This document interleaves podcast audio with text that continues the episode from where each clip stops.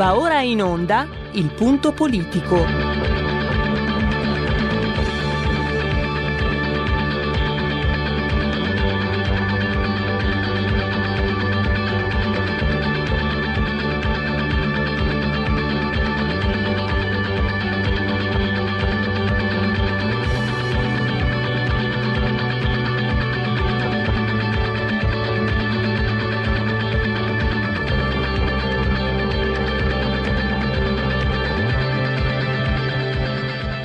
Ma se non state attenti, i media vi faranno odiare le persone oppresse e amare quelle che opprimono.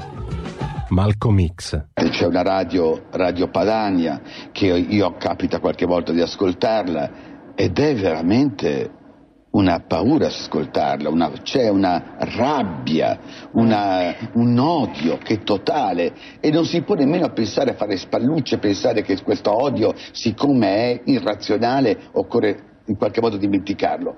Occorre in qualche modo farlo rientrare nel dibattito politico. E poi sguatteri del padrone un cazzo. Sguatteri del padrone un beneamato cazzo. Vi invito però ad ascoltare ogni giorno per 5 minuti Radio Padania Libera.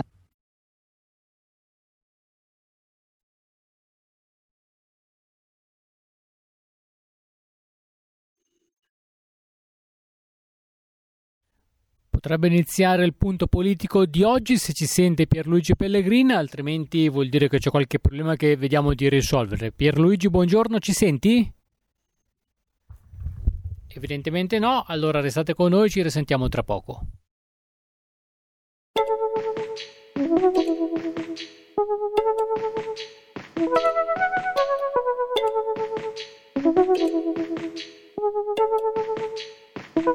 Ora puoi pure piangere se non ci sentiamo. Ora non mi dispiace se non mi cercherai. Ehi, hey, resti nel locale col telefono in mano. Sperando in un messaggio che non arriva mai. Sono una rockstar, rockstar. A uccidermi no, non sarà una stronza. Ehi, hey, il mio cuore è freddo anche più del mio polso. Ehi, hey, se provi a scaldarlo rischi che si sciolga. Pusher sul mio iPhone battute sul mio iPad. Mamma guarda senza mani sono una rockstar. Mamma sai che a parte te non amo nessun'altra. Non esco più di tre volte con una ragazza. Non innamorarti mai di me. Non potrò mai essere il tuo boyfriend no. Fumo dentro la stanza d'hotel Chiamano dalla reception. C'era un ragazzo che come me i Beatles e i Rolling Stones Metteva okay. push nelle rolling papers e lo sciroppo nel biberon. Allora, qual- qualche problema, ehm, qualche problema tecnico che adesso stiamo eh, risolvendo. Eh, dovreste sentirmi il punto politico di RPL, andiamo subito obbligatoriamente con la scaletta. Allora, eh, in Italia sta morendo una persona ogni due minuti per Covid, solo ieri 731 decessi, il più eh, alto numero dal 3 aprile. Cosa fa questo governo? Questo governo il 15 novembre eh, dirama un bando per la regione Campania per l'assunzione di 480 medici. Il 15 novembre, oggi siamo il 18, e questo bando è scaduto oggi alle 12.30 Intanto il commissario straordinario Domenico Arcuri ci garantisce che le terapie intensive sono idonee, salvo però essere smentito dai rappresentanti dei medici, quelli che io chiamo i, gli addetti ai lavori. In Calabria, record di tre commissari alla sanità dimissionati in dieci giorni.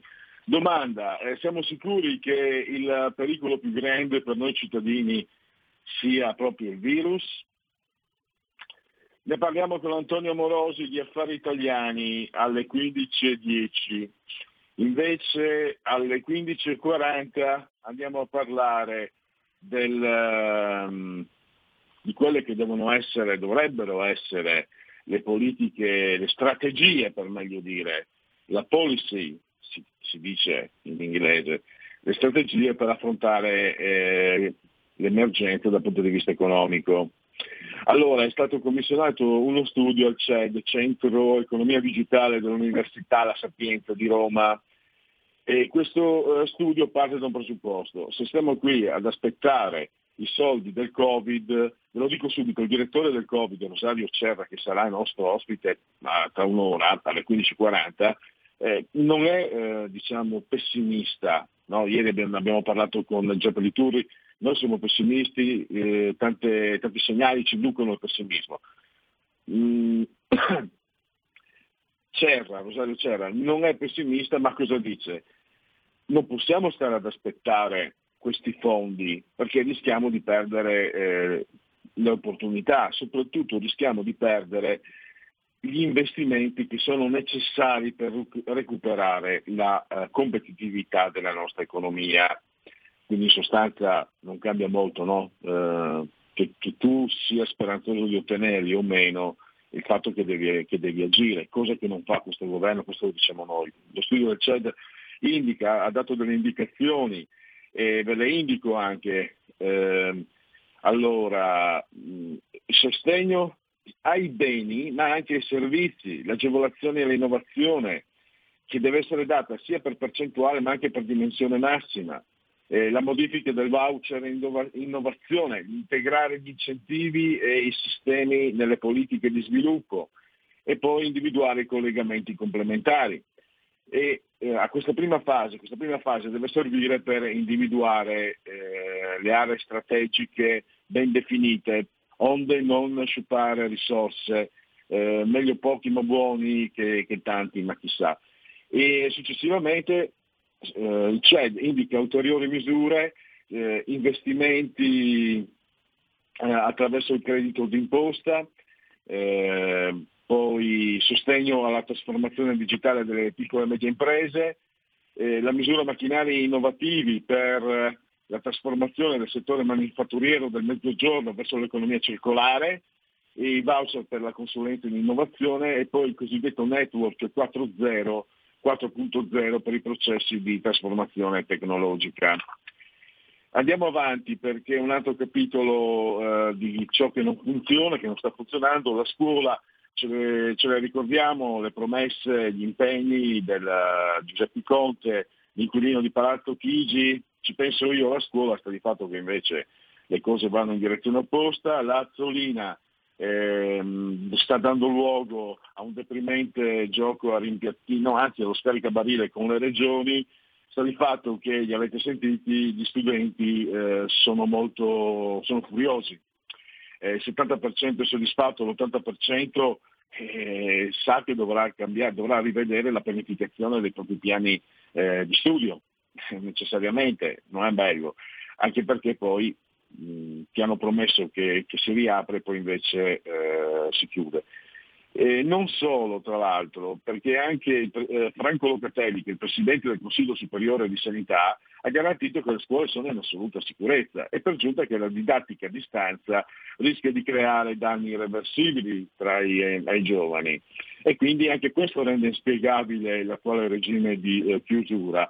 E allora Borgonovo, Francesco Borgonovo, che è l'ospite del nostro speciale terza pagina, ha scritto oggi un, uh, un, un articolo sul giornale del quale lui è vice direttore, cioè La Verità, e ha detto ieri era la giornata internazionale degli studenti, di questo passo eh, 17 novembre diventerà la giornata internazionale delle vittime della DAD, la didattica a distanza. E nota anche ehm, Borgonovo come questi stessi studenti che erano portati, si dice in palmo di mano, che erano glorificati, che erano indicati ad esempio, che erano il nostro futuro, la speranza, i vari articoli, e questi ragazzi e i giovani, l'esempio dei giovani, e quando? Quando scendevano in piazza guidati dal pifferaio, lo, lo sgorbietto di Thunberg, Greta Thunberg, la Gretina, no? Infatti io nella scaletta ho messo scuola la prevalenza dei gretini o la prevalenza del gretino e lì era tutto un parlare bene. Adesso che questi studenti si stanno lamentando, li, li stanno nascondendo, li hanno nascosti. Adesso questi studenti non sono contenti, e per giunta vogliono andare a scuola. Vi ricordate quando addirittura il, la giornata eh, per l'ambiente stile Greta Thunberg, rappresentava un credito scolastico. Io non so cosa sia il credito scolastico perché non ho fatto il tempo a provarlo, sono troppo vecchio, però comunque lo so molto so. Insomma. Ecco, adesso questi ragazzi vogliono tornare a scuola, cioè, il mondo sta andando al contrario, no, adesso sono troppo scherzoso. Sta di fatto che eh, questi ragazzi non sono contenti e guarda caso chi non sono contenti delle decisioni di questo governo, che ha tanti amici però, e dei ragazzi non se ne parla più. Tra un minuto Roberto Colombo, Salvatore di Quando Regia Tecnica, eh, ci metterà in contatto con Guglielmo Golinelli, perché ecco, oh, c'era una volta, non so chi, ehm, c'era una volta, le fiabe incipiavano sempre in questo modo. Eh, non so qual è l'angolo delle buone notizie. Ce n'è una buona finalmente. Per la Lega lo è, lo è in modo particolarmente sentito, lo è per i cittadini tutti eh, consumatori e produttori. Cioè è, apparso in, è stata pubblicata, non è apparsa, è pubblicata in Gazzetta Ufficiale l'obbligo delle, di indicare l'etichetta eh, dell'origine delle carni sulle carni suine, che rappresentano un, uh, un settore importante nel, nel, comparto primario dell'economia italiana, il comparto primario l'agricoltura insomma. No? E questo, questo, è molto importante per la Lega significa un approdo eh, vincente dopo dieci anni di, di, cammino, di lotta, quante volte ne abbiamo parlato, ma soprattutto eh, per noi consumatori è una tutela in più e per i produttori idem perché in Italia eh, vengono trasforma il 40% delle carni lavorate in Italia non è eh, diciamo prodotta in Italia, non nasce in Italia e, e, questo naturalmente è un danno economico ma anche per la salute. Io chiedo scusa ai vegetariani, magari non, non, sarà un bel discorso per loro, ma io mi ricordo che per esempio le carni DOP, però non era obbligatorio, no? eh, è una scelta poi che, che, che, che mh, certo tu come consumatore hai la possibilità di scegliere, ma non essendo obbligatorio la, la situazione può diventare anche diciamo, no, comunque di non, di non, massima sicurezza. Mi ricordo, era qui, poi ha chiuso sono andato in pensione, una macelleria proprio qui ad Arfori, c'era la, carne, la, la, la, la, fassona, mi ricordo che c'era la fotografia del vitellino che poi era diventato, ahimè, purtroppo bistecca, non è bello dirlo, però, però avevi le garanzie, cioè, era, avevi le garanzie di quello che mangiavi. E poi ripeto, io rispetto i vegetariani che magari sono, eh, però io non sono vegetariano e, e vabbè. E, e, questo adesso, adesso devono fare tutti una etichettatura di origine. Vediamo se siamo pronti, possiamo partire così il Parlamento. Qui Parlamento. Credo ci sia Guglielmo Golinelli in collegamento, non so se mi sta sentendo. Se mi senti Guglielmo ti, ti do un ringraziamento e un saluto per essere al microfono di RPL Radio. Ciao Pierluigi, ci sono, mi sento forte e chiaro. Allora, io mi ricordo anche di aver seguito più di qualche volta nel corso degli anni e mi sono sempre dispiaciuto no, del fatto che non si arrivasse a, a, un approdo che è un vantaggio per tutti, per, i, per, noi consumatori ma anche per i produttori, quelli bravi, quelli, quelli onesti, quelli che, che ci offrono comunque eh, prodotti di qualità. Ecco, è stata pubblicata finalmente in Gazzetta Ufficiale l'obbligo dell'etichettatura. Adesso riguarda le carni suine, ma è un, è un primo passo importante. Ecco, è la dimostrazione, Guglielmo, poi ti do la parola perché tu sei anche, anche professionalmente sei, sei, dentro, sei un addetto ai lavori, è un primo passo che dimostra che ci si può arrivare. Eh, io lo considero quindi doppiamente importante, politicamente, ma anche per la salute e per l'economia. Quindi tre volte importante.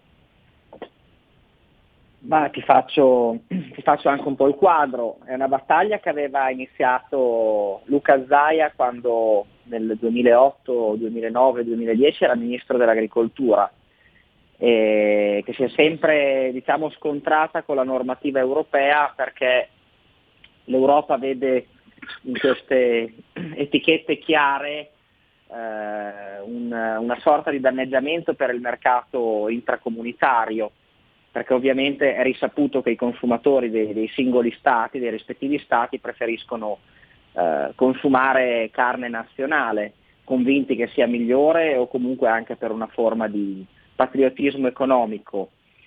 E poi nel, nel 2019 il ministro Gianmarco Centinaio eh, è riuscito a inserirla all'interno di quello che era il decreto semplificazione e in questi ultimi giorni, come avrete letto, sono arrivati eh, i decreti attuativi per cui la legge è entrata in vigore a tutti gli effetti e tempo di esaurire le, le etichette vecchie, man mano troveremo sui, sui banchi dei supermercati eh, i salumi con l'indicazione d'origine. Questo era già stato fatto, eh, nel, era partito nel 2016 da parte dell'Unione Europea solo sulle carni fresche, eh, che però riguardano una, una quota marginale diciamo, della, eh, della produzione nazionale, della commercializzazione nazionale, perché in Italia circa due terzi dei consumi sono indirizzati verso i salumi quando parliamo eh, di carne suina. E eh, il tasso di autoapprovvigionamento eh, nazionale è del 60-65% a seconda degli anni, per cui noi ci, ci ritroviamo a importare eh, un 35-40% della, della, carne che, che, consumiamo, ma questo, vista la, la peculiarità del consumo italiano eh, di due terzi di salumi e un terzo di carne fresca, è estremamente evidente eh, sui prosciutti. Eh, in Italia eh, vengono eh, trasformati 70 milioni di prosciutti circa, 25 milioni sono fatti con cosce eh, italiane di suini nati, allevati e macellati in Italia, mentre i, i restanti 45 milioni sono fatti con cosce provenienti dall'estero. Il primo partner commerciale è la Germania in questo mercato e poi seguono Spagna, Danimarca, Olanda e eh, il fatto che non si potesse etichettare in modo trasparente questa carne qua portava eh, a trovare sui, sui banchi dei, delle, delle, salumerie o della grande distribuzione eh, delle diciture alquanto ambigue. Ad esempio sul prosciutto cotto, quando noi leggiamo prosciutto cotto nazionale, prosciutto cotto nostrano, prosciutto cotto del contadino, eh, dietro questa dicitura in molti casi eh, si nasconde una coscia tedesca, comunque una coscia estera, poi lavorata in Italia. E, e diciamo che questa, questa, legge qua eh, mette un freno e fa anche trasparenza verso il consumatore a, a queste etichette ingannevoli che, che ahimè erano molto utilizzate. Ecco, sono, sono, molto personalmente contento, soddisfatto, porto anche una, una sorta di, di, di, conosciuto, di conoscitore, perché due anni prima che tu nascessi, Guglielmo, nel 1985, ci fu eh, eh, il famoso scandalo, famigerato scandalo del vino al, meta, al metanolo, che provocò diversi morti. Tu mi dici cosa c'entra il vino. Da quel momento io ho visto che in Italia per una volta eh, ha funzionato la sinergia tra produttori e politica e il eh, comparto primario ha cominciato ad avere nella produzione, nel controllo, nella qualità una severità che io credo non abbia molti, molti emuli fuori dai confini italiani. Cioè si produce nel comparto primario, quindi l'agricoltura, la carne, gli allevamenti, eccetera, c'è un'attenzione fuori dal comune, eccezionale e ce ne siamo anche accorti noi consumatori perché sono migliorati molti prodotti. I i prosciutti che mangiamo adesso secondo me sono più buoni di quelli che, che trovavi nei supermercati 30-40 anni fa, lo dico per impressione personale che può essere anche infondata, per carità. E quindi l'idea che, che, non, che, ci sia eh, la tracciabilità che va non a premiare, va a riconoscere quello che è un lavoro che, che è pluridecennale del comparto italiano. Per questo penso sia, anche per questo mi fa particolarmente piacere questo risultato, Guglielmo. Ma infatti la, la, la speranza del comparto è quello che un'etichettatura come questa possa avere un effetto positivo sui prezzi, cioè possa permettere di avere una premialità maggiore eh, su, sulla carne italiana dovuta al fatto che i consumatori potendo scegliere eh, scelgano eh, il prodotto 100% made in Italy. Ha un valore anche proprio etico perché come vi ho fatto l'esempio dei, dei, dei, dei nominativi usati eh, nei prosciutti, eh, per me è scorretto definire prosciutto nazionale un prosciutto che è fatto Eh, pensiamo a un prosciutto cotto eh, che è fatto con un, una coscia proveniente dalla Germania che ha impiegato sei mesi, sette mesi per essere pronto quel suino, in un giorno di lavorazione, perché per fare il prosciutto cotto non è come il crudo che deve stagionare minimo nel caso del Parma 18 mesi, il prosciutto cotto lo fai in 24 ore, in 24 ore quella lì diventa una coscia italiana e, e, e questa la reputo anche una questione scorretta. E poi ha una valenza anche eh, sanitaria, eh, come dicevi giustamente tu, eh, in Italia il, il, regime dei controlli sul comparto alimentare è fortissimo, eh, fin troppo in, in, un certo senso perché poi si incrociano eh, decine di enti eh, che, che, che, vanno quasi a, a, complicare la vita dei produttori piuttosto che a semplificarla, però a dimostrazione che comunque i controlli sono tanti ed esistono.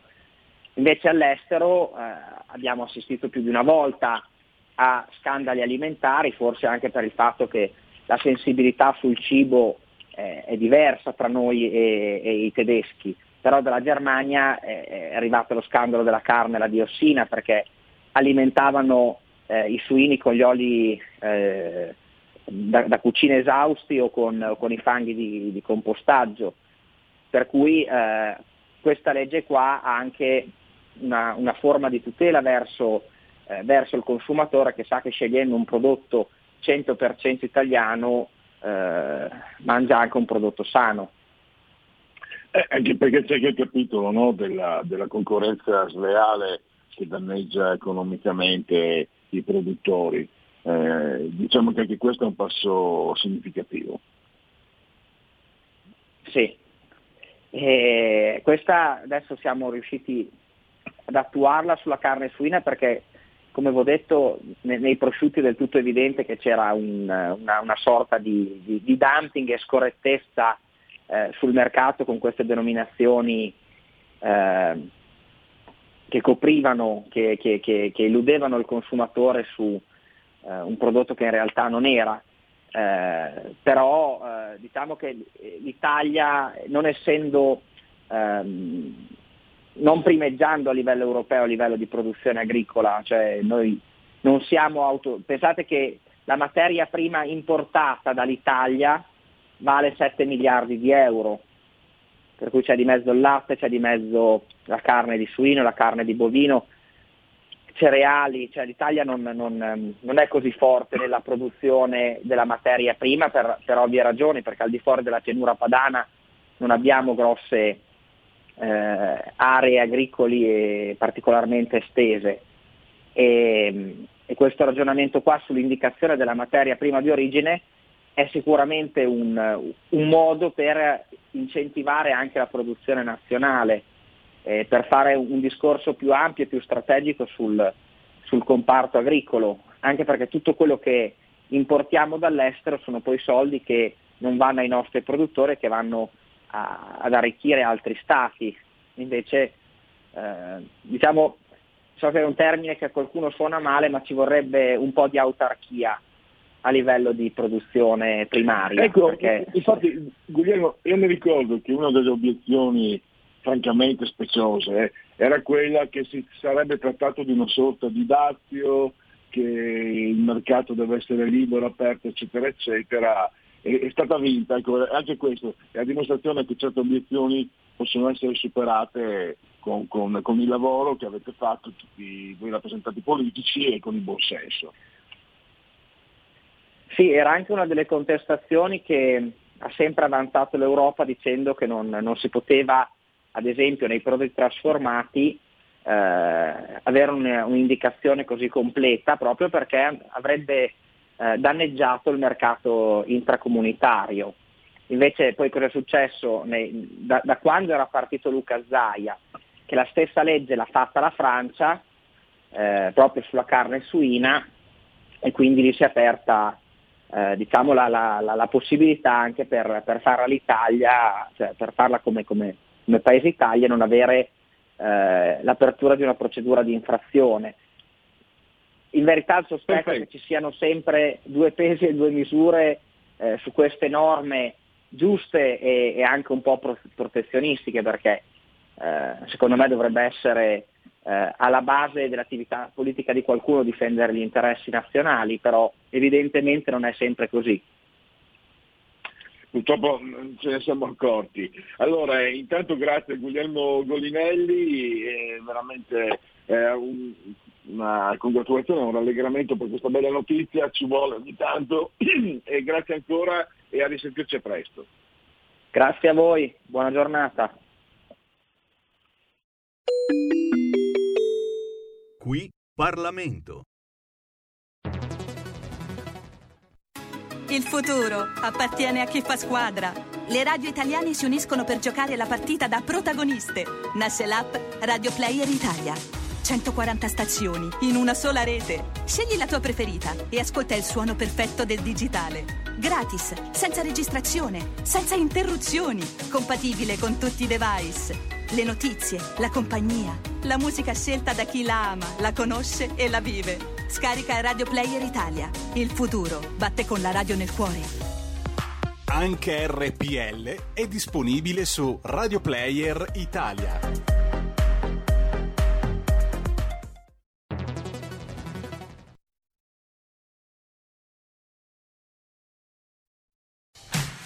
Porta con te ovunque RPL la tua radio. Scarica l'applicazione per smartphone o tablet dal tuo store o dal sito radiorpl.it. Cosa aspetti?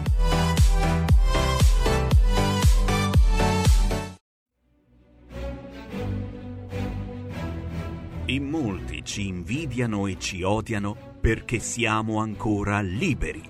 Segnati il nuovo IBAN per i tuoi bonifici IT 89 R 08453 01602 000 000 101971 presso la Banca di Credito Cooperativo di Milano SC. Diventa nostro editore. IT 89 R 08453 01602 000 000 10 19 71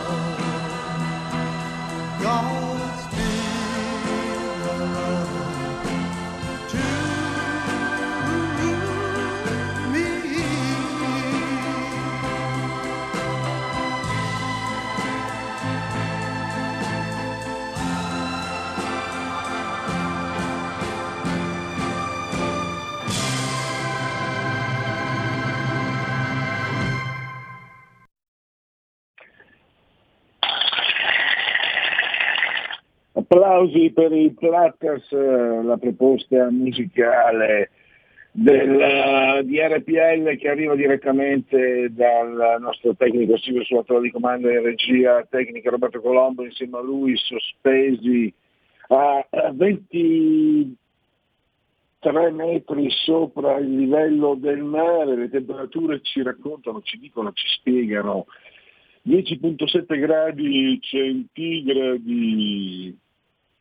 eh, sopra lo 0, 10,7, 22 invece quelli interni, 10,7 esterni, 83% l'umidità, la pressione a 1028.6 millibar. Mi correggo, erano i Ratus Brothers in Channel Melody, non i, i Platters come mi sembrava, ma comunque melodia meravigliosa e anzi scatenata e poi vi ricordo che siete in simultanea con noi alle 15.06, questa RPL è la vostra voce, la vostra radio, che sembra una RPL che ha oltre cent'anni. Meditate gente, meditate, insieme nel 28 giorno di Brumaio, che è un mese del calendario repubblicano.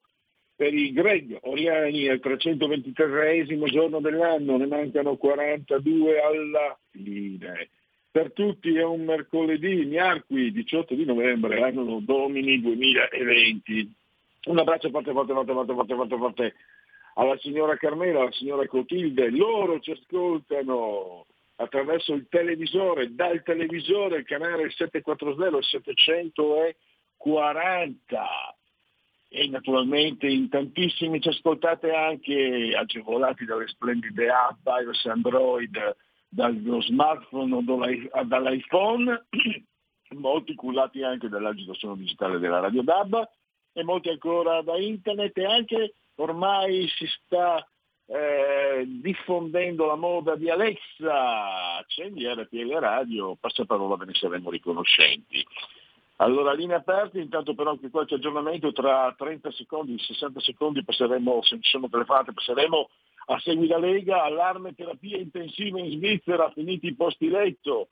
Conte, c'è un disagio diffuso, lavoriamo nuove misure. No, non era un, un disturbo, era la gola, non so perché, la gola era diventata, eh, chiedo scusa, succede. Ok, dall'Unione Europea la manovra dell'Italia, ma alcune misure non sono coperte. La Slovenia con l'Ungheria nella partita sul recovery. Il governatore Cirio, Torino, Piemonte, avverte no al Natale come l'estate. Corriere.it, eh, la Pfizer, il nostro vaccino efficace al 95%, l'annuncio al termine della sperimentazione. Conte in arrivo nuove misure per l'economia, misure anti-Covid, scontri in piazza a Berlino. Ah, ah, ah, però, Svizzera, tutti occupati i posti nelle intensive, ADN Cronos, Zuccatelli, battuta sulla mascherina, dovevo mordermi la lingua e anche qualcos'altro. Calabria Gino Strada, questo l'ho aggiunto io, Calabria Gino Strada, tandem con Gaudio non esiste, eh, vediamo cosa ci racconta la Repubblica. La Svizzera non ha più posti in terapia intensiva, negazionisti in piazza a Berlino, scontri, ADN Aschia News, Bolazzi all'asta due biciclette e altre memorabilia di Pantani. La Lega propone di dedicare a proietti il teatro di Villa uh, Lazzaroni.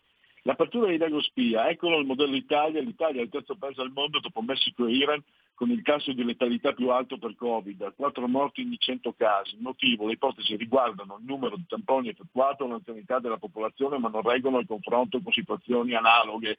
Una teoria ce l'ha l'epidemiologo Massimo Ciccozzi, potrebbe scoprirsi che la nostra popolazione più puntini puntini, che semmai lo leggeremo dopo, tra l'altro in mente le orrende parole di Zingaretti che aveva detto con Salvini e Meloni al governo avremo i morti, dovremmo portare i morti su, su, sulle spiagge, non ci sarebbe posto nei cimiteri.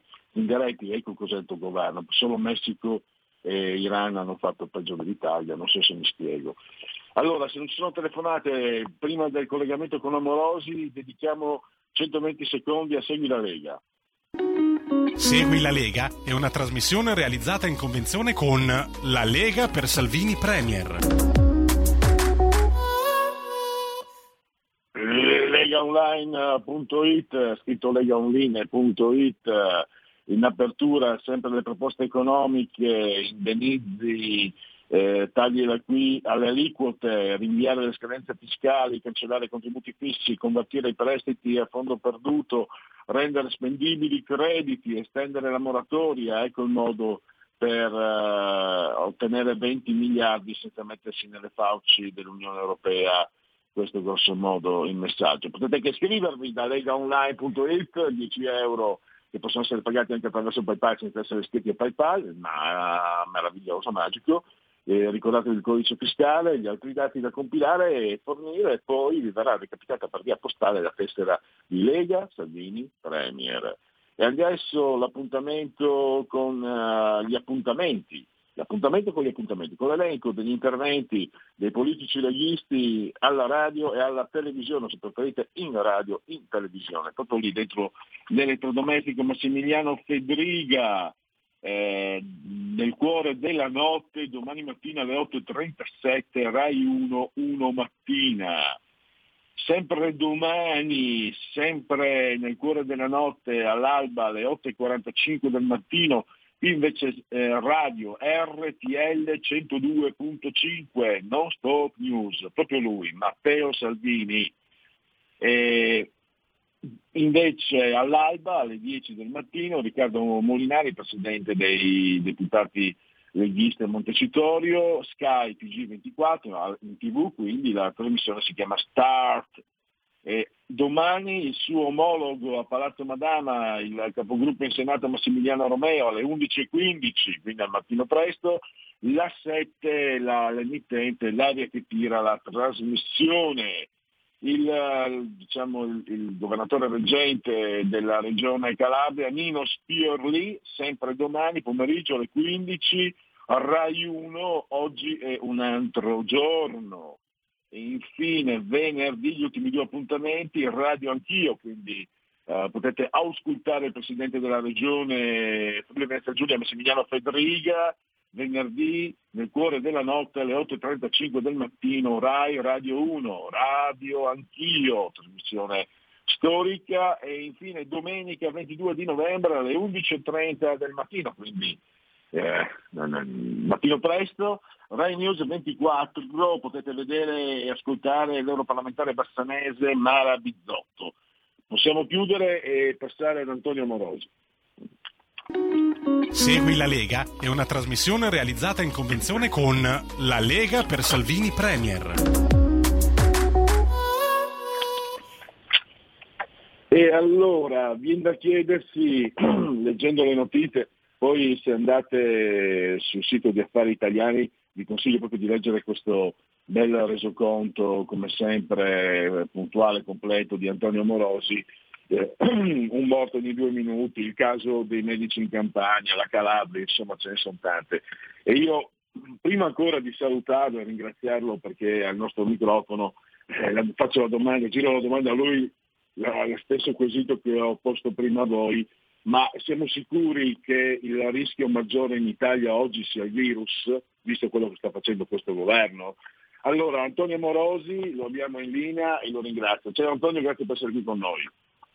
Grazie a voi dell'invito. Eh, è un problema, la domanda che mi sono posto io da, da due giorni è se può ma uno Stato, ma al di là del governo, uno Stato che non riesce neanche, io non, veramente in una situazione così drammatica non la si può porre neanche in termini politici, ma è lo Stato, uno Stato che non riesce neanche a nominare un commissario alla sanità in Calabria e si ritrova tre eh, commissari dimissionari con delle motivazioni una più ridicola dell'altra in dieci giorni, può contrastare Ma, il coronavirus. Antonio, Antonio, Antonio scusami, sì. eh, ti ringrazio perché hai ragione, io l'ho messo anche un po' sul politico, ma io tra di me, eh, vedendo quello che succede in Calabria, Antonio, mi ero in effetti domandato. Eh, era una discussione con la mia compagna l'altro giorno, anche lei era d'accordo con me. Qui tutti quanti magari pensiamo al governo, pensiamo anche agli aspetti che ci vengono riportati da dei resoconti giornalistici. Ma nessuno si chiede com'è possibile che questi personaggi siano arrivati ai vertici delle istituzioni dell'amministrazione italiana. Chi gli ha dato il diploma? Chi gli ha dato la laurea? Chi gli ha dato questi incarichi? Scusami, eh, la tua è stata. Cioè, sì, infatti... sono, ho, voluto, ho, voluto, agganciarmi a quello che hai detto tu molto ragionevolmente, perché forse quando sono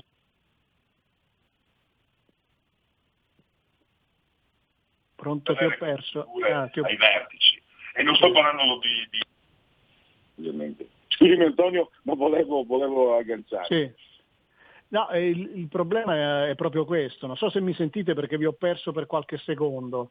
Eh, no, io ti sento, io ti sento. Ok, no, il problema è proprio questo. Com'è possibile che accada quanto vediamo? È possibile perché eh, oramai la pubblica amministrazione e lo Stato è organizzato in questi termini, cioè riesce a fare carriera chi eh, si mette al servizio di determinati processi che sono processi decisionali in cui la politica viene sempre affiancata da dirigenti che vanno eh, assunti a tempo indeterminato e che restano lì a vita e che si riproducono uno dopo l'altro. Quindi ci ritroviamo in una situazione in cui le decisioni sembrano prese dai politici che in realtà eh, hanno un margine di manovra molto limitato, in realtà è chi è dietro che prende le decisioni, che partecipa all'indicazione dei soggetti e poi ci ritroviamo dei, del, delle prime donne o delle, delle, persone che vengono nominate. Queste persone vengono nominate non tanto perché hanno delle specifiche competenze che potrebbero anche averle in alcuni settori, ma perché sono afferenti ad alcuni mondi eh, sempre di tipo politico. Eh, abbiamo visto il primo, il generale, eh, il, il, il generale Cotticelli eh, cioè, è impensabile che un generale dei carabinieri possa, possa, dire quello che abbiamo sentito, cioè, prima scopre in diretta che il piano anti-Covid che non ha fatto e doveva fare lui era di sua competenza, poi va da Giletti e dice che sta indagando su se stesso perché non era in sé. Ma, eh, è diventato uno spettacolo comico, una situazione drammatica. Eh, l'ha sostituito eh, Giuseppe Zuccatelli che era prima un, un, diciamo, un, una figura organica al PD e vicino a Pierluigi Bersani, passati tutti a Libero Uguali, addirittura è un candidato di Libero Uguali e viene posizionato nelle varie attività di commissariamento in Calabria, non, non, non c'era questa solo di commissario generale, c'era anche eh, alcune particolari di, di, di alcune ASL calabresi. Eh, uno che dice che per beccarti il virus eh, serve baciarsi in bocca e, e che le mascherine non servono, eh, scusate il francesismo, a un cazzo. Arriva un altro che viene nominato successivamente, che è il, che il, il rettore della Sapienza Eugenio Gaudio, e eh, dopo trattative eh, con il governo non accetta la motivazione che rilascia alla Repubblica e che la moglie non vuole vivere a Catanzaro ma è possibile una cosa del genere? Ma, ma, ma, siamo in un film di Alvaro Vitali o siamo davanti a una tragedia con migliaia di morti? Il problema è, è, è questa struttura che non consente una reale sostituzione dei gruppi dirigenti, perché anche chi governa, e l'abbiamo visto negli anni passati, poi non riesce a fare quei cambiamenti e quelle trasformazioni che vorrebbe, perché ha delle macchine che sono assolutamente ingessate e sono delle macchine eh, di persone a tempo indeterminato a vita e anche nei vertici sembra di essere più in un vecchio film sul, sul, sul posto fisso di Checco Zalone che eh, nel, nell'Italia contemporanea del 2020 a combattere il coronavirus. E poi anche tu hai ricostruito, anche, siamo, siamo quasi a, ai pazzi, no? il, il, bando per l'assunzione sì. di 480 medici in, in campagna. Eh, ma ieri sera praticamente... accaduto, eh, probabilmente eri anche tu davanti al televisore, io stavo guardando un documentario addirittura su, su Pink Floyd, a un certo punto passa questa scritta eh, drammatica, cercano 400, 450 medici per la campagna e il bando scade domani. Sono andato a, a cercare il bando della protezione civile, 450 medici, un, un, per una situazione di emergenza, ma io dico, ma, eh, ma non si poteva eh, prevedere degli scenari eh, in cui il bando si emanava a, a, luglio, a maggio e poi casomai nel momento in cui non ce n'era bisogno eh, si diceva arrivederci e grazie, nel caso c'è, c'è un bisogno queste persone vengono assunte. Oggi si fa il bando per 450 persone tra anestesisti, per, eh, soggetti che eh, si occupano di rianimazione, di malattie infettive, eh, medicina generale, quindi non, non ruoli qualsiasi eh, siamo in una dimensione assolutamente surreale, per questo poi abbiamo questi dati. In tutto il paese abbiamo un morto ogni due minuti. Solo ieri ci sono stati 731 decessi. Cioè, è possibile gestire un quadro di questo tipo? anche se c'è chi, qual, chi, qualcun altro che lo vuole dire, un'altra forza politica, eh, verrà sottoposto allo stesso tipo di trattamento, perché se i risultati poi sono questi, eh, non si può pensare di nasconderli semplicemente occupando le tv e raccontando delle storielle, perché ci troviamo in una condizione in cui le famiglie perdono i propri cari, perdono i propri nonni, i propri familiari, i cugini, i parenti, i, i nipoti, perché anche eh, che finiscono, cioè non è vero che i giovani non vengono colpiti da questo, questo virus, ci sono persone che finiscono in rianimazione a 24 anni, a 26 anni, a 28 anni, ho chiamato io personalmente i medici o medici che conosco da una vita, quindi è una situazione eh, grave che andrebbe gestita con razionalità e con persone in grado di eh, gestire emergenze partendo dal CTS che dovrebbe avere dei virologi e non eh, degli esperti che sono direttori generali dipendenti da, dal ministro. Tanto diciamo, chi dovrebbe coordinare, chi dovrebbe essere un punto di riferimento viene citato, sto parlando del commissario Alcuri, viene citato nel, nel tuo articolo eh, per essere smentito poi no, dai da, da rappresentanti dei medici, questo è un altro aspetto, eh, anche lì va, va detto la politica qui c'è una responsabilità, perché con tutti gli errori che ha fatto Arcuri averlo ancora commissario mh, sia... cioè, mi, mi, stupisco, mi, stupisco, che non sia intervenuto eh, il, il, grande convitato di pietra di questo governo, secondo tutti, non solo secondo me, che è Mattarella. No? Strano che non, che non abbia suggerito una mossa ah, non opportuna. So che, punto dobbiamo, che punto del dramma bisogna arrivare. Ieri come Affari Italiani, a Affari Italiani abbiamo chiesto le dimissioni di Speranza. E certo Affari Italiani non è un giornale orientato contro il governo, eh, tante volte sono stati pubblicati, eh, cioè noi pubblichiamo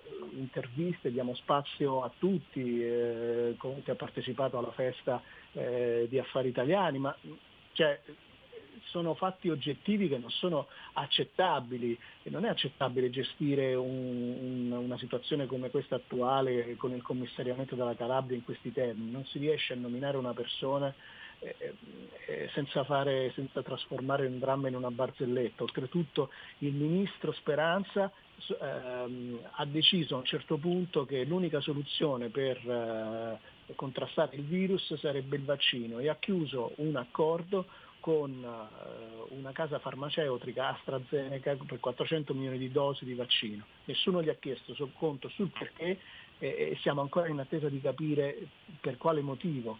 Intanto poi che cosa facciamo? Intanto sappiamo che ad esempio la, la, la terapia che i medici ci dicono funzionare con, con, il plasma iperimmune, ovviamente con una quantità di anticorpi, non quella che sostengono i cretini, 20 o 30 anticorpi eh, per dimostrare che non funziona, ma con 160 anticorpi funziona per eh, tirare fuori le, le, le persone dagli ospedali, non viene applicata in Italia e non viene diffusa se non in modo sporadico. Eh, siamo in mano di dilettanti allo sbaraglio e non è accettabile una situazione del genere.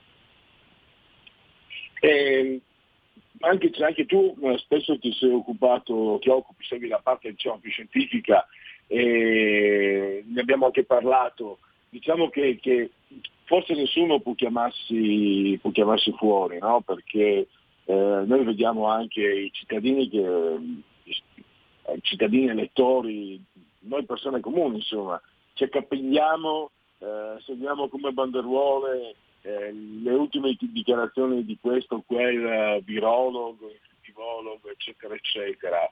Eh, cioè, c'è quasi questo, questo virus metta a nudo tante situazioni, tanti nodi stanno venendo al pettine no? De, del sistema Italia con tutti i suoi difetti durante queste, questi mesi ormai, non più solo queste settimane.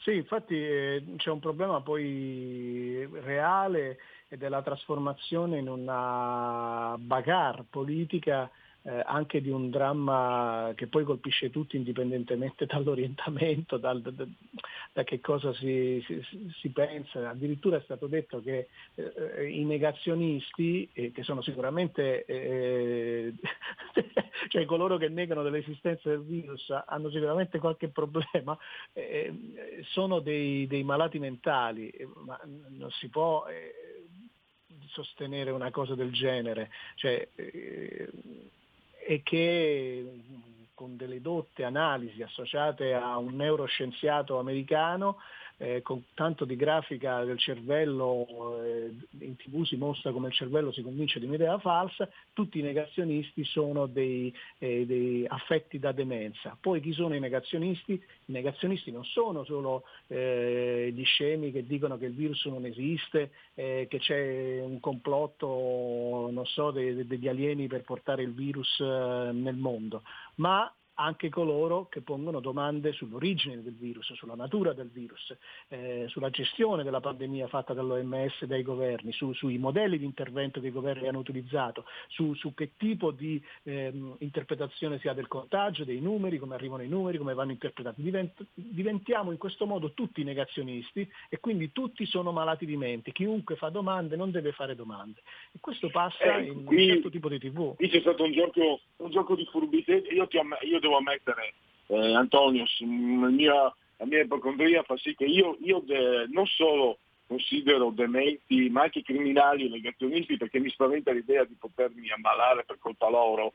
Eh, però faccio, faccio a pugni con, mia, con, il mio raziocinio, ma soprattutto non sono così disonesto da non aver capito che qualcuno fa il furbo, che basta sollevare delle obiezioni, basta dire ma, la, ma questo virus viene dalla Cina uh, e se viene dalla Cina cosa vogliamo fare? Che subito ti danno eh, il timbro, il marchio fa- dell'infamia di negazionista. Negazionista è un'altra, è un'altra cosa. Stanno facendo i furbi. Come, come quando danno dei, di razzista, tanto per usare un linguaggio progressista, danno di razzista, citazione kubrickiana, danno di razzista a chi magari mette in dubbio l'opportunità di, di, di, di aprire eh, i confini, di aprire le, le, le, le, porte a milioni e milioni di immigrati. No? Ti danno subito no. Sì, sì, eh, la, la, similitudine è identica, solo che eh, diciamo, si è trasformata la lotta politica in occupazione di pezzi della, eh, dello Stato e della cosa pubblica.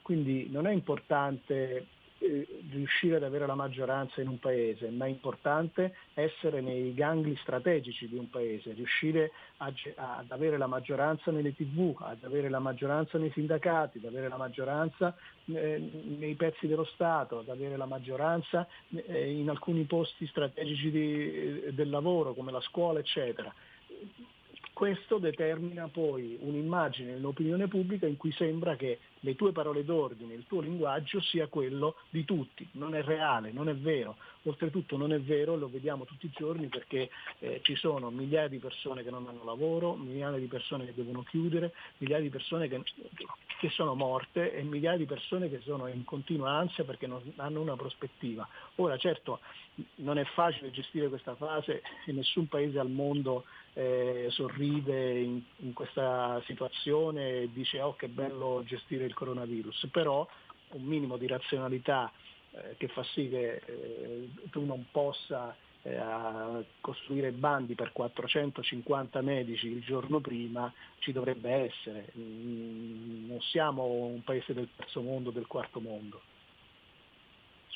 anche perché purtroppo abbiamo, stiamo concludendo, leggevo prima la notizia, eh, questo pensando a tutti quelli che hanno fatto la ruota del pavone no? per, su questo governo, eh, proteggendolo, eh, il tasso di mortalità è terzo al mondo dopo Messico e Iran, insomma, eh, quindi qualcuno, qualche autocritica dovrebbe farselo anche per coloro che siccome c'era la paura dei sovranisti hanno protetto, hanno fatto fronte comune io lo dico per carità, mi rendo conto che non si può, che costoro non vogliono Salvini Presidente del Consiglio, ho capito, per piacere eh, cercate una soluzione che, che, ci salvi la vita, perché eh, qui purtroppo i numeri lo dicono, questo governo, e qui è anche colpa del governo Antonio, tu con molta intelligenza e saggezza hai sottolineato il sistema complessivo.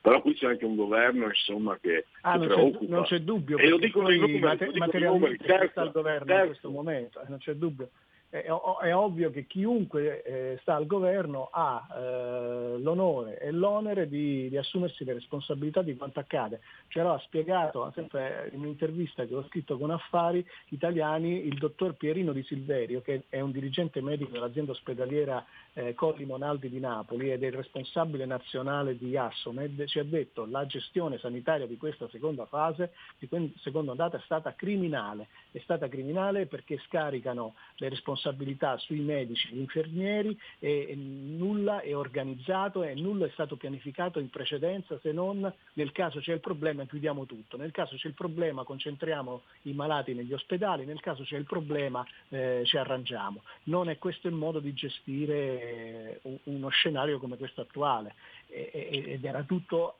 diciamo, quando si, si, chi insegna questi processi sa benissimo che quando ci sono le emergenze ci sono gli esperti di questi eh, processi, eh, si costruiscono degli scenari possibili e, e si predispongono le strutture dello Stato affinché si possa rispondere a questi scenari non è stato fatto nulla certo. del genere, o se è stato fatto non, non, non, si vedono gli effetti perché sembra di essere un film comico, non in, in un dramma.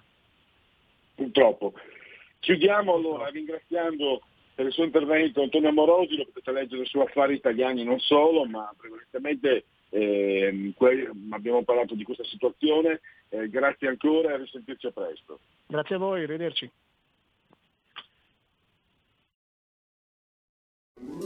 Stai ascoltando RPL. La tua voce libera, senza filtri né censura. La tua radio.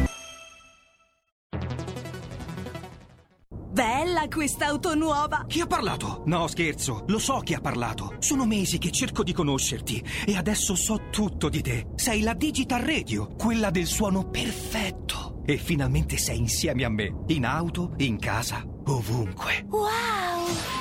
Innamorati anche tu della Digital Radio. Finalmente tutte le radio in vendita hanno anche il sistema DAB Plus per l'ascolto digitale, in auto e in casa. Da oggi, dove c'è radio, c'è DAB. Dibidi dobidi DAB. Anche RPL, la tua radio, è in Digital Radio. Porta con te ovunque RPL la tua radio. Scarica l'applicazione per smartphone o tablet dal tuo store o dal sito radiorpl.it. Cosa aspetti?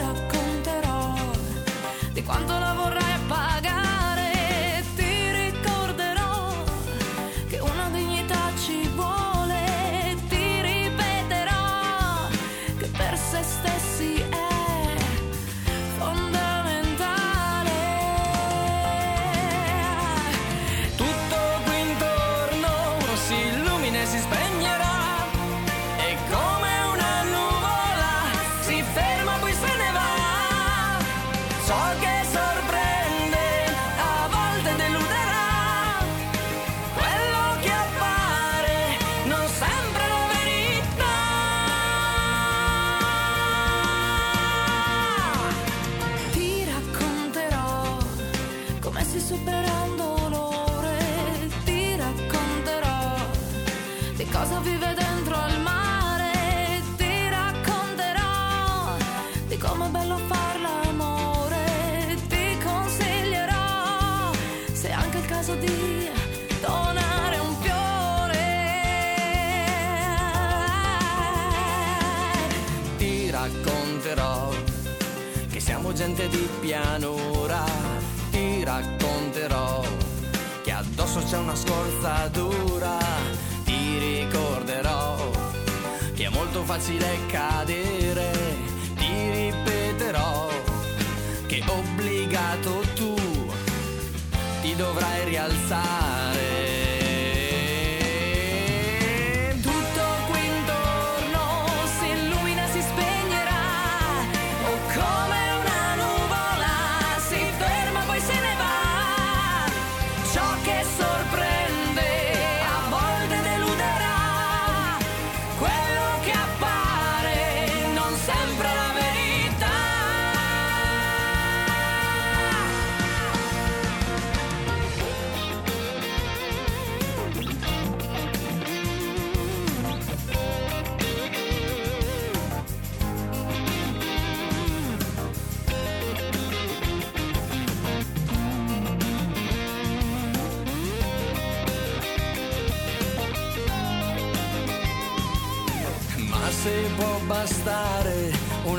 Cosa è certa qua, non aver paura e non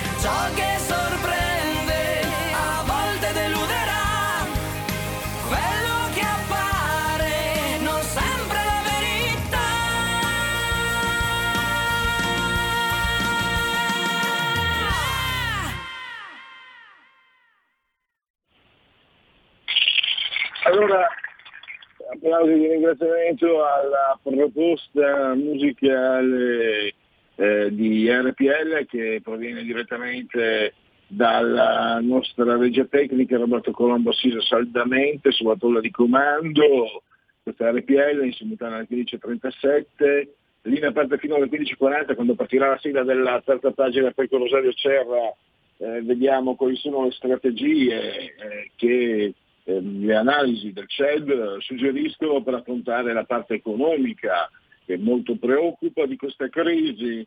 Intanto se non ci sono interventi, ecco qua Francesco Specchia, il suo articolo di oggi eh, parla di, vediamo se la faccio in tre minuti a leggere l'articolo di un cantautore che è amato anche non solo a sinistra. La donna cannone, anzi stiamo parlando di lui, di Francesco De Gregori. La donna cannone, anno 1972, nasce da un giro di do fatto sul pianoforte di Mogano, in un pomeriggio romano di quelli felliniani, un pomeriggio in cui ti capita con una mano di carezzare una tazza di tè caldo e con l'altra di sfogliare casualmente un giornale che titola Una donna cannone fuggita dal circo. Da lì la storia si scrive da sola e magari diventa colonna sonora di Flirt, il film di una tua amica, Monica Vitti, e pur non dovendo essere offerta al mondo, si trasforma ben presto in una canzone che si infila nelle hit parade, zeppe di musica elettronica e le sfonda con la forza della poesia. La donna cannone nel sogno del principe dei cantautori italiani è solo uno dei brani con una genesi particolare che affollano le 700 pagine di Francesco De Gregori. I testi, la storia delle canzoni a firma del giornalista eh, la donna colonna è quella, quel brano che inizia se non sarò bella, come dici tu. La storia delle, eh, fa commuovere anche me, pensate un po'. La storia delle canzoni a firma del giornalista Enrico De Regibus, giunto editore. Il saggio indaga in 200 test, testi eh, la discografia del cantautore tra folk anglosassone, rock, musica popolare, brani sfuggenti ed enigmatici e autentici atti unici è ponderoso, denso di notizie, aneddoti, rivelazioni inedite sull'opera sfaccettata di De Gregori che è sempre lì col suo distacco aristocratico e canta con una vocina glabra e misurata. La musica semplice e lineare, quasi diafana, si regge sull'arpeggio della sua chitarra, una eco a 12 corde. Le chicche, le chicche tra i testi sono numerosi, nella casa del Palzo del 72, uno dei primissimi lavori con Giorgio Locascio, è contenuto l'esordio di De Gregori davanti a un discografico, mentre scimmiottava Leonard Cohen. vidi in lui una reazione simile a quella che manifestava il mio pastore tedesco quando vedeva passare un gatto, quindi eseguivo. La casa del patro che gli strappò un genito è la frase seguente che riporto integralmente essendosi scolpita indelebilmente nella mia non particolarmente brillante memoria. Ma questa è una poesia. Poi c'è Alice non lo sa, Alice guarda i gatti guarda, e i gatti guardano nel sole mentre il mondo sta girando senza fretta, Irene al quarto piano lì tranquilla che si guarda nello specchio e accende un'altra sigaretta. Breno nato con l'autore curvo sulla mia chitarra, convinto di dover affrontare il dolore cosmico come un novello Cesare Pavese. Ed è lì che il testo subisce la prima censura, tra le righe c'è un mendicante arabo, si può anche sottolineare come De Gregori parli di un immigrante arabo già nel 73, con un cancro del cappello, che però nella versione sul disco diventa qualcosa nel cappello. Il cambio è voluto esplicitamente dalla RAI. Mi dissero che siccome la canzone doveva andare in onda verso mezzogiorno, la gente che mangiava non aveva voglia di sentir parlare di cancro. La parola cancro infatti è una parola proibita, da noi non si usa, fa paura, fa sgomento, ti fanno cantare culo, ma cancro no, commenta il principe, cioè De Gregori, che rispondeva eh, a chi non capiva una cippa di quella melanconia. In, mu- in musica pubblicando appunto Niente da capire, anno 74, ma ci si trova molto altro in questa biografia dedicata anche ad Alema, il cuoco di Salò, era solo una filastrocca, un mix di assonate che De Gregori canticchiava ai suoi, ai suoi figli. E solo in un momento successivo quel brano nell'osservare Vissani in tv da Bruno Vespa con D'Alema che cucinava il risotto si è trasformato in un brano non privo di polemiche, la stessa Rimmel è stata scritta in un albergo ma impostata in una sala d'attesa della RAI dove De Gregori era stato inizialmente invitato come ospite. E ancora Caterina è dedicata per Caterina Bueno, artista toscana di musica popolare, mentre proprio allo studio si formavano altri mostri sacri come Rino Gaetano e Antonello Venditti. E e poi un altro pezzo, ma come fanno i marinai, si costruisce da solo durante un pranzo casalingo con Lucio Dalla, che proprio da quella canzone allegramente nerboruta lancerà la tournée Banana eh, Republic. Invece la leva calcistica del 68 non è altro che l'esperienza di Francesco da ragazzino a Monteverdo al campetto dell'oratorio nei primi momenti della sfida, un, mondo come un, altro, un modo come un altro per entrare nell'età eh, adulta. Chiuso, finiamo, parte la sigla di terza pagina e tra 60 secondi dovremmo avere Rosario Cerra, il presidente del CED,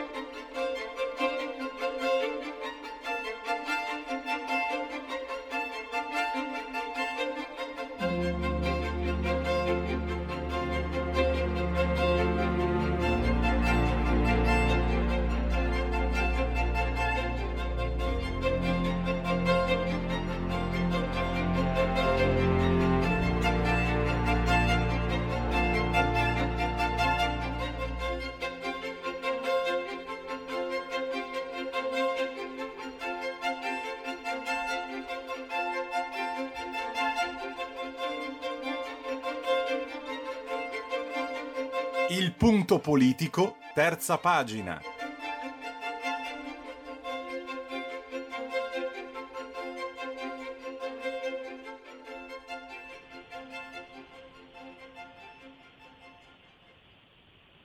E saluto e ringrazio mh, per la sua disponibilità, lo abbiamo ai, ai microfoni di RPL Rosario Cerra, direttore del CED, Centro di Economia Digitale dell'Università La Sapienza di Roma.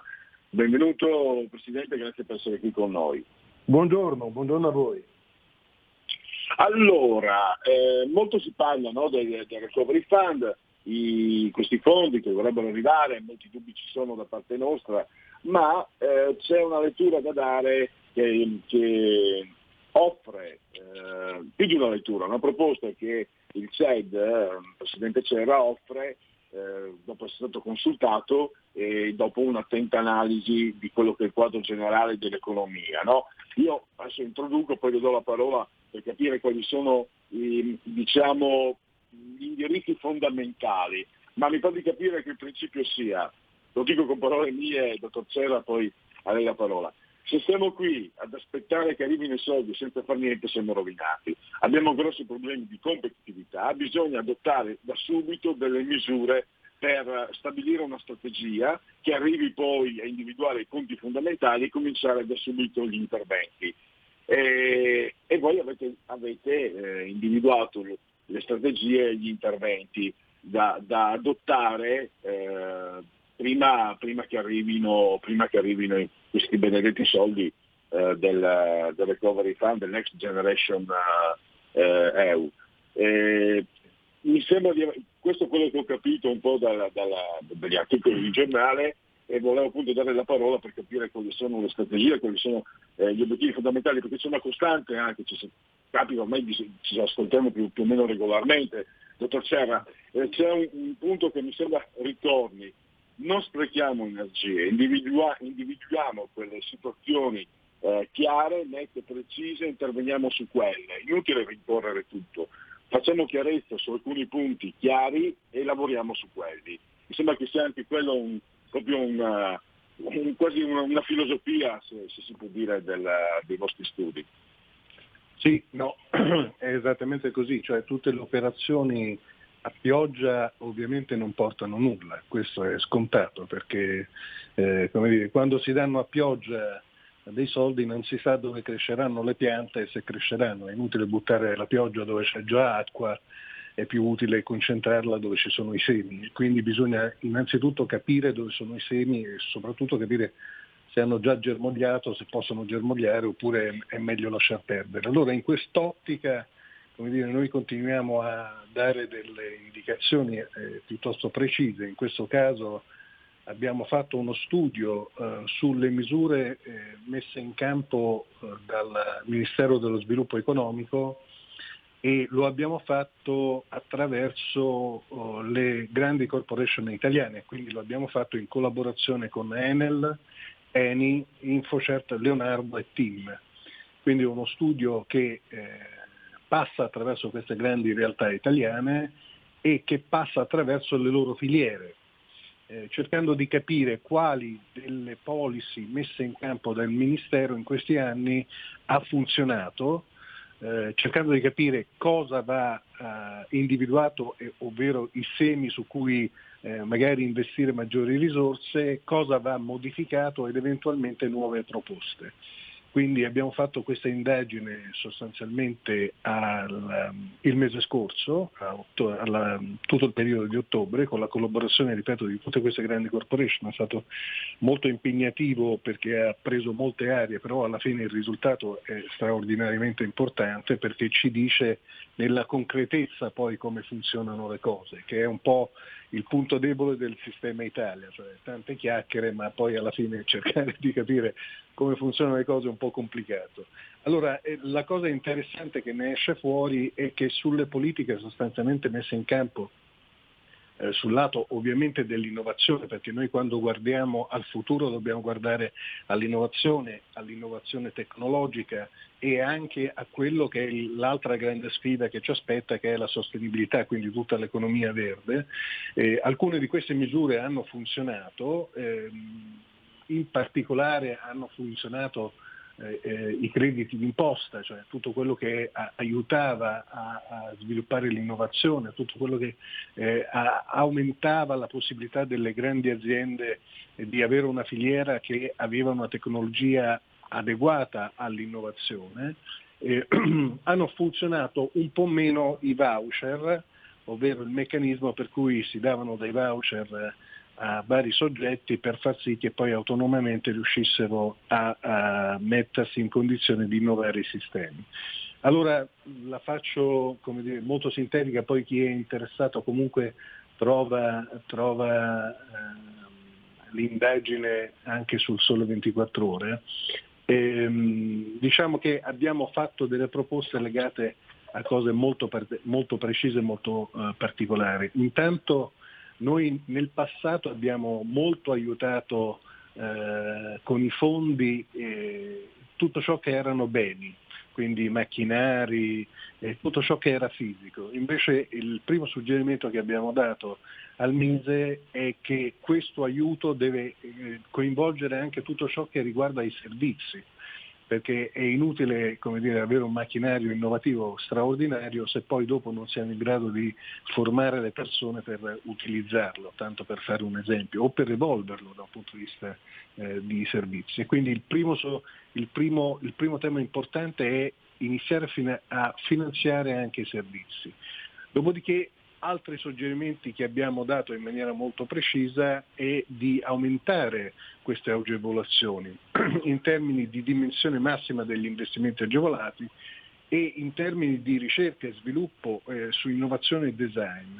Quindi cercare di alzare la soglia eh, che oggi eh, questi investimenti hanno rispetto al passato, anche perché una gran parte del recovery fund va investito in questo, va investito in cose che poi produce, producono in un qualche modo ricchezza. Eh, per quanto riguarda i voucher abbiamo suggerito di fare un'attenta valutazione e di migliorarne diff- diffusione ed efficacia, ma poi soprattutto abbiamo cercato di far passare un concetto che da noi è molto complicato, ovvero quello di far sì che le politiche che si mettono in campo facciano parte di un disegno, che si integrino tra di loro, cioè non è che ogni politica è fine a se stessa, eh, faccio questa politica e poi eh, vediamo come va, cioè, serve avere dietro una visione di sistema, serve avere dietro una visione dell'economia che coinvolge sia i settori che gli ambiti diversi, per cui io quando finalizzo e finanzio eh, sostanzialmente degli aiuti, questi aiuti devono mettere in moto un sistema economico, non soltanto delle piccole, delle piccole realtà. Insomma, ehm, ultimo suggerimento che abbiamo dato, questo eh, come proposizione che sta fuori da quello che il Ministero eh, ha fatto in passato e che sta attualmente fa- facendo, è quello di ragionare sul fatto di identificare un numero limitato di aree strategiche. Cosa significa? Determinare dei temi o delle, eh, delle filiere che sono particolarmente importanti in questo momento e l'abbiamo identificata sostanzialmente facendo notare che a livello europeo eh, sono già ident- eh, state identificate tre su cui poi eh, l'Europa sta investendo e quindi ci sono risorse. Una riguarda le nuove batterie elettriche, un'altra riguarda i supercomputer. Eni per esempio non è molto conosciuto ma ha un supercomputer che è il quinto per potenza al mondo e quindi è già molto avanti da questo punto di vista. E la terza, la terza è la microelettronica. Ecco, questi tre eh, sono tre ambiti già identificati dall'Europa e che verranno finanziati. Noi abbiamo suggerito di aggiungere anche l'intelligenza artificiale, ne abbiamo parlato tante volte perché l'intelligenza artificiale è la tecnologia per eccellenza, e l'altro sono le biotecnologie che è un tema molto importante perché riguarda il futuro della medicina in cui la tecnologia stravolge completamente tutto quello che abbiamo fatto negli anni passati, costruendo sostanzialmente farmaci mirati e anche tecnologia che supporta le operazioni eh, mediche di, tutte, di, tutte, eh, di, tutto, di tutto il possibile.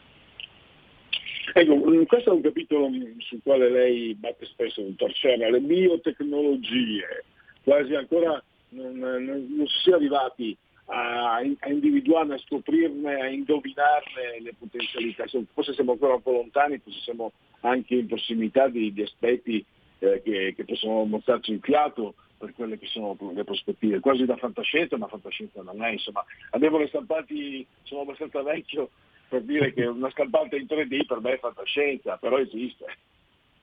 Sì, no, le biotecnologie sono, guardi, allora, l'intelligenza artificiale e le biotecnologie sono le due più grandi innovazioni che l'umanità avrà.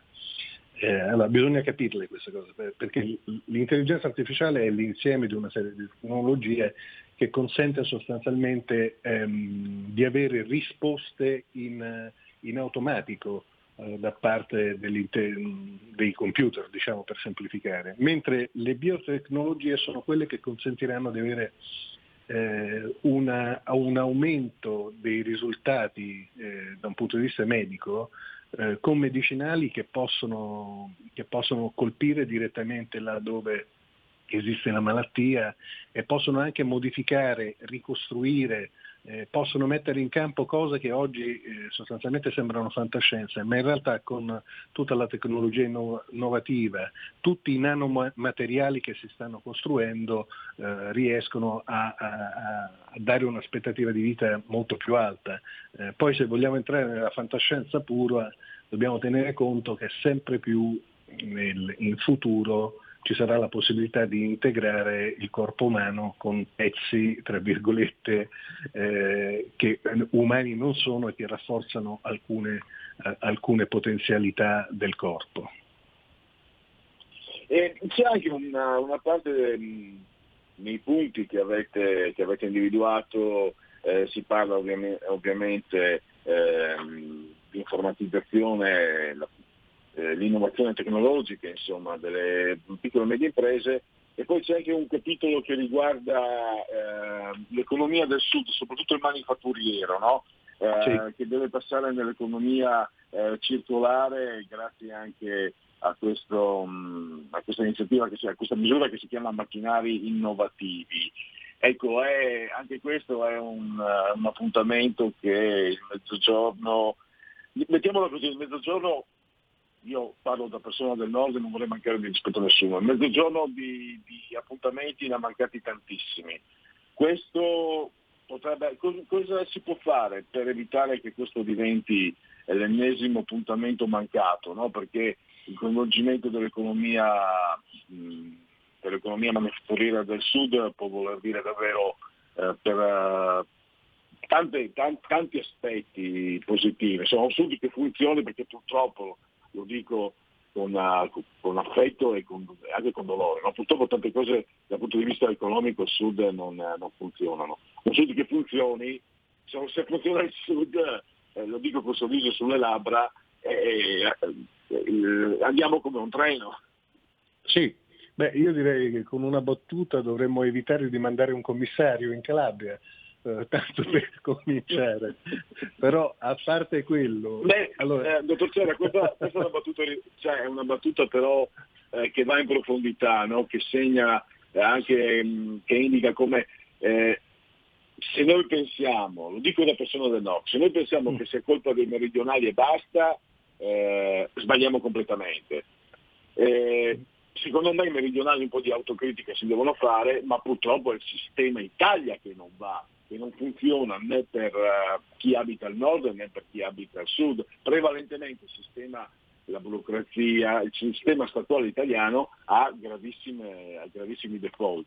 E quindi ecco, ecco perché è, è, il sistema che manda i commissari alla Calabria, Calabria. Poi a parte il fatto che sentir dire eh, mia moglie non vuole andare a vivere a Catanzaro non si può sentire, sincero. lo dico io ho abito al tagliamento in provincia di Pordenone, non, io non accetto che una persona dica una cosa del genere, non accetto nella maniera più assoluta.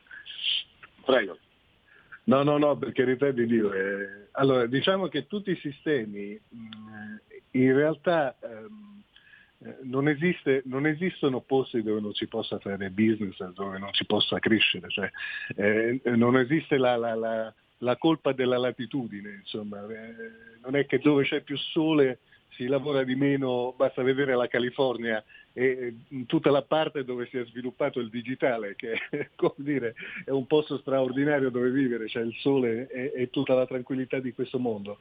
E, e di fatto la cultura del, del, territorio, la cultura del lavoro e soprattutto è, è, è, il meccanismo con cui noi premiamo chi va premiato rispetto a, a, a, a chi invece non, non, ha queste qualità. E il, secondo me questa, eh, come, questa immagine dei commissari mandati, mandati, giù è abbastanza emblematica, nel senso che eh, alla fine noi viviamo più di cultura di quanto ci si immagini. Eh, dire, ci tengo molto a questa cosa perché probabilmente uno si immagina che il discorso possa vertere verso l'innovazione e la tecnologia, dobbiamo innovare, fare e quant'altro, ma in realtà il processo culturale è molto più importante di tutto il resto. Allora, noi mettiamo su, mettiamo su, sempre dei sistemi in cui effettivamente non diamo mai l'immagine di premiare i migliori. Allora, laddove non si premiano i migliori dove la cultura non premia i migliori, per esempio in, negli Stati Uniti c'è una eh, feroce, feroce fin troppo devo dire rispetto a come siamo abituati noi, capacità di selezionare i migliori, è, è evidente che poi eh, dire, i migliori sono in grado di produrre maggior valore per il territorio. Allora noi dobbiamo passare anche al sud che forse più di ogni altro ha vissuto questa, questa dannazione, eh, dall'avere dei sistemi in cui il meccanismo relazionale è più importante di quello della preparazione. Ma questo vale al sud come vale al nord, lo sappiamo perfettamente, cioè questo vale, vale in qualsiasi territorio. Diciamo che eh, ci sono territori dove mancano anche eh, le infrastrutture eh, economiche e che ti consentono ancora meno di svincolarti da queste dinamiche. Allora il Sud paga, paga un'arretratezza storica e paga sostanzialmente anche il fatto che probabilmente eh, su quella cultura della relazione ci si è un po' abbandonati troppo rispetto a quella della, dire, del mettere in moto Ecco, dottor, meccanismi. C'era, io purtroppo devo chiudere perché abbiamo sì. terminato lo spazio. Allora, intanto eh, la ringrazio, mm, ricordo Rosario C'era, il direttore del CED, Centro Economia Digitale dell'Università mm, La Sapienza di Roma e eh, vi annuncio che mh, mm, la prossima settimana risentiremo il dottor Cerra perché eh, parleremo di 5G ma in chiave naturalmente politico-economica, non, non, scientifica, anche quella però molto molto interessante e che non si discosta molto da quello che, che abbiamo, di cui abbiamo parlato oggi. Grazie ancora, grazie. ancora a Rosario grazie Cera e a risentirci alla prossima settimana. Grazie. Grazie, arrivederci. Stai ascoltando RPL. La tua voce libera, senza filtri né censura. La tua radio. Porta con te ovunque RPL la tua radio. Scarica l'applicazione per smartphone o tablet dal tuo store o dal sito radiorpl.it. Cosa aspetti?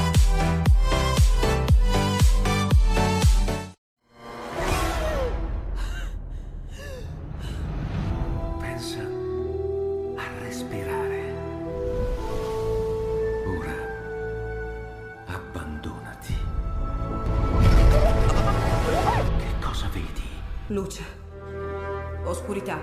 L'equilibrio. È tanto più grande.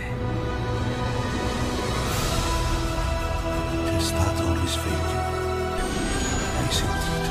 Conosco una sola verità.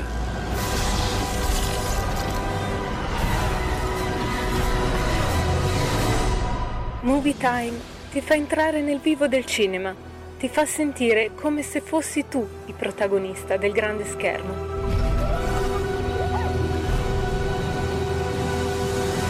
Ogni sabato dalle ore 16.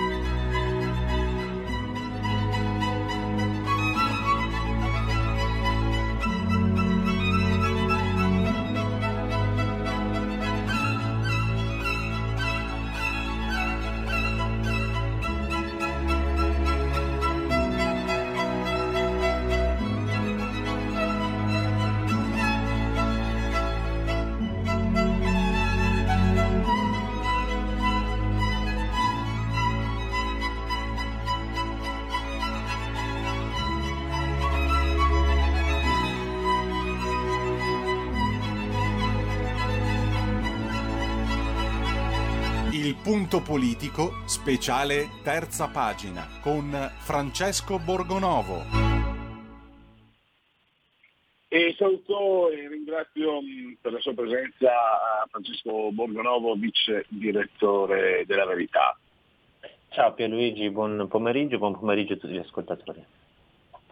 Allora, un anno fa circa, quando vedevamo queste masse di studenti scendere in piazza a bigiare la scuola in nome del clima secondo Greta Thunberg, tutti, mai sentito io parlare così bene dei giovani, dei giornali, da opinione, ma che giovani meravigliosi. Addirittura eh, una, una, giornata di sciopero per l'ambiente, per il clima, era, diventava credito formativo, se non ricordo male. Adesso se quegli stessi giovani stanno protestando, ci sono i sondaggi, il 70% sono assolutamente insoddisfatti, sono incazzati, dai, diciamo, perché non possono rientrare a scuola, sono più che legittimamente spaventati perché devono rivedere tutti i, i propri progetti eh, di studio no? per quello che sta succedendo, l'80% secondo i dati, e nessuno parla più di loro. E questo vuol dire eh, che ieri la giornata internazionale dello, dello studente e probabilmente bisognerà uh, ricordare il 17 novembre invece come la giornata internazionale dei presi in giro. Tu dici delle vittime della data, della didattica a distanza.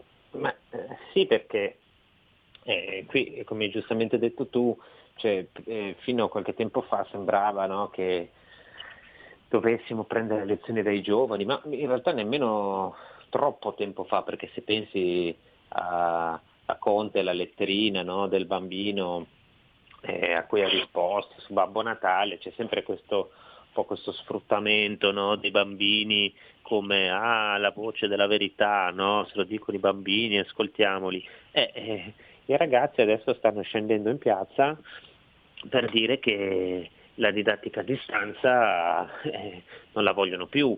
E, e, hanno ragione, c'è stato un sondaggio fatto da un portale che si occupa di scuola, che si chiama scuola.net, dove da cui emerge che praticamente il 70% dei ragazzi eh, vivono questa cosa come un incubo, cioè non gli piace, non, eh, non gli piace ma hanno ragione, cioè non è che semplicemente vogliono uscire, cioè eh, fanno fatica a imparare con questa cosa, con la didattica a distanza, lo dicono tutti gli studi, lo dicono tutti gli esperti e la cosa incredibile per Luigi è che lo dicono persino gli esponenti del governo, è questo che io veramente trovo allucinante, cioè, interviene, ieri è intervenuta sulla stampa la, il ministro eh, Azzolina per dire no, cari studenti non potete essere voi le vittime di questa situazione.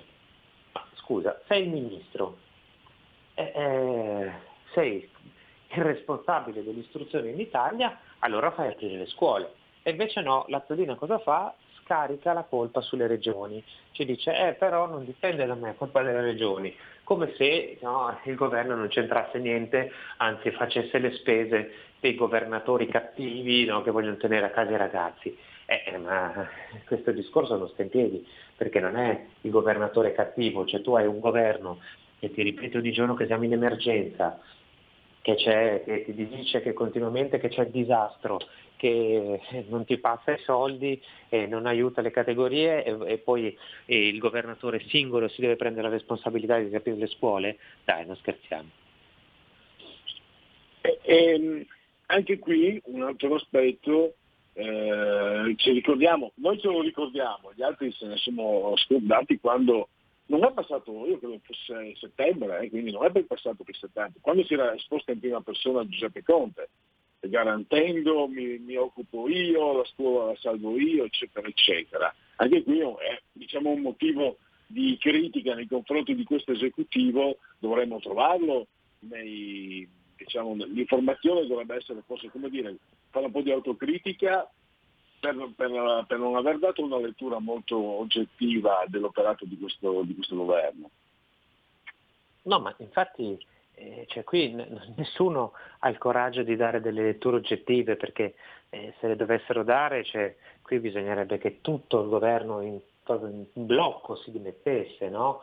Cioè, eh, qua il livello è, è veramente bassissimo. Cioè, le, Conte è andato, ripetiamo, a fine d'agosto a dire eh, sono io, ci metto la faccia, vi garantisco che le scuole riapriranno. Eh, ma come dire, cioè, uno che dice una cosa del genere dovrebbe dimettersi. Solo per questo. Cioè, poi le occasioni per dimettersi in questi mesi ce ne sono eh, 100.000, no? se andiamo a vedere eh, tutte le, le, volte che ha detto ci metto la faccia, sono io, faccio, eh, mi prendo la responsabilità, non per uscire dall'argomento, ma se pensi quello che ha detto questa mattina, no? che sui giornali di oggi, no? sulla Calabria, dice mi prendo io la responsabilità. Eh, ma cosa vuol dire mi prendo io la responsabilità? Cioè che, vai a, che lo dici e, e non ti porta a niente, no? Perché poi alla fine se tu vuoi prendere la responsabilità ti dimetti, oppure eh, agisci in qualche modo, comunque te l'assumi davvero, non è che basta dire ai giornali ma sì la responsabilità è mia e poi tutto continua come prima. Eh, anche questo è, è un altro eh, dato di fatto. E, ecco, però resta pro- questa problematica, abbiamo capito, che, che eredità rischia di lasciare, cioè, sarà rimediabile, sarà o irreversibile il danno che viene prodotto da questa chiusura procrastinata, i danni della DAD, ehm, rischiano di, di, essere, di diventare epocali o sto esagerando? Cioè di, di, riverberarsi eh, anche nei prossimi anni, no? perché appunto i piani di studio eh, io adesso non seguo per carità, però so che da anni insomma, molti ragazzi hanno, hanno, il loro percorso, si danno dei progetti, delle, delle date, delle scadenze, non sono tutti lazzaroni eh, come, come, ero io alla loro età, i ragazzi sono seri, molti, moltissimi sono seri, eh, poi, poi si laureano e vanno a lavorare all'estero, perché succede così, i ragazzi seri hanno il loro percorso e poi devono andare a lavorare all'estero perché l'Italia fa sempre meno, al di là del Covid.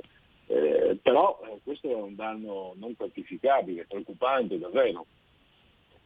Beh, tanti di loro, per esempio nel sondaggio che ha fatto scuola.net, dicono che eh, dovranno, sono costretti a rivedere i loro piani per il futuro e secondo una parte di loro insomma, gli salta cioè tutte le cose che si erano programmate salterà e sarà molto difficile recuperare. Io non so poi quali saranno a lungo termine i danni, cioè, è come se avessimo perso in blocco una generazione che si è perso per adesso un anno e mezzo, no? Un anno e mezzo di scuola, forse di più. Cioè così, saltata a piedi pari, e secondo me è una, è una cosa gravissima, cioè veramente avremo gente che sarà intanto molto meno preparata e poi che ha perso anche tutta la parte dire, psichica che la scuola no? ti fornisce, sociale, i rapporti con, con gli altri, cioè questi sono, pensiamo ai ragazzi che sono nel pieno dell'adolescenza, separati dai loro amici, dalle fidanzatine, da tutti i rapporti sociali che possono avere. Secondo me questa cosa è una cosa che smaltiranno in, in tanti anni, cioè sarà una cosa che ci porteremo dietro lungo. E, e, per chiudere, ne parlavo prima con un altro ospite, un collega giornalista sempre. E, allora, ovviamente no, pensiamo ai banchi a rotelle, quindi fotografia del governo, banchi a rotelle ed è persino inutile, pleonastico parlarne. Sta mettendo in luce questo, mm, eh, Francesco, tutto quello che non funziona, tutti i lati eh, malfatti negativi, perché parlavo sempre con questo ospite, per esempio se noi pensiamo ai tre commissari dimissionari della Calabria e se noi, se noi pensiamo anche a alla presenza di molte persone non competenti nell'ambito della scuola, e forse Azzolina che è insegnante non, non per caso è lì, è un sistema che sta mostrando, che sta mostrando eh, ne viene messo a nudo non solo l'inconsistenza, ma proprio gli errori eh, fondamentali, no? quasi le genetiche del sistema, perché i tre commissari, io ne parlavo, no? dicevo eh, con la mia compagna ieri, ma è possibile che nessuno si chieda come sono arrivati lì? Chi li ha diplomati? Chi li ha laureati? Chi li ha fatto fare carriera nella pubblica amministrazione? Chi li ha fatti arrivare ai vertici? Eh, non, non, può essere no? un sistema sano, eh, perché queste poi non sono eccezioni, no? tu, tu, più di me eh, che, che, che, segui, scavi, indaghi, no? ti rendi conto che queste non sono le eccezioni. Eh, per carità, quello che non funziona c'è dappertutto, c'è in Francia, in Germania, eh, non è che sto dicendo eh, che non è una questione di, di, qualità morale, è una questione di funzionalità e a livello di funzionalità adesso sta venendo quello che veniva prima rattoppato in qualche modo, ti metti d'accordo con l'Europa, fai entrare un milione e mezzo di, di, di clandestini così puoi sforare il bilancio, dai la mancetta al sud, ti arrangi, eh, per, permetti un po' di evasione al nord, poi magari stringi per entrare. Ecco, ecco questo, questo modo un po' da saltimbanchi, un po' da, da, da, da, briganti di, di mezza tacca, forse, forse è arrivato a un punto di non ritorno. Così mh, basta, non si può. Io credo, guarda, che sia anche una questione morale, cioè non è solo una questione di preparazione tecnica, è anche una questione di morale, di politici che non hanno morale, che non hanno la tempra eh, necessaria ai valori anche, no? per, per, essere sinceri con la popolazione, per, fare, per avere una visione di lungo periodo, per prendere delle decisioni forti. Cioè, questi hanno, hanno mostrato eh, indecisione, paura, ehm, hanno pensato solo al breve periodo, no? a salvarsi i loro posti e a non perdere troppi consensi, eh, non hanno saputo mai chiedere scusa di niente, hanno trovato dei modi per scaricare appunto su tutti questi commissari eh, le responsabilità, perché questo è un modo, cioè qui, qui, cosa servono tutti questi commissari? Eh, eh servono eh, per scaricare la responsabilità, per dire è colpa di Arcuri, no? è colpa di quello e di quell'altro. Poi Arcuri a sua volta è responsabile perché poi una volta che va lì, non, capito, eh, anche lui vuole eh, salvare il salvabile, cioè se stesso. Quindi è, è veramente anche una mancanza di, di, morale e purtroppo questo si ripercuote su tutto il sistema, su tutto il paese e sta facendo dei danni irreparabili. E io ho cercato di scriverlo nel, nel mio libro, cioè questo è veramente sono i nodi di anni che vengono al pettine e sono venuti al pettine purtroppo con una classe politica che è in uno stato rovinoso. E lo vediamo tutti i giorni e lo denuncio puntualmente anche molto bene il tuo giornale La Verità. Grazie allora a Francesco Borgonovo e a risentirci domani Francesco, grazie ancora. Grazie, grazie a tutti, a domani.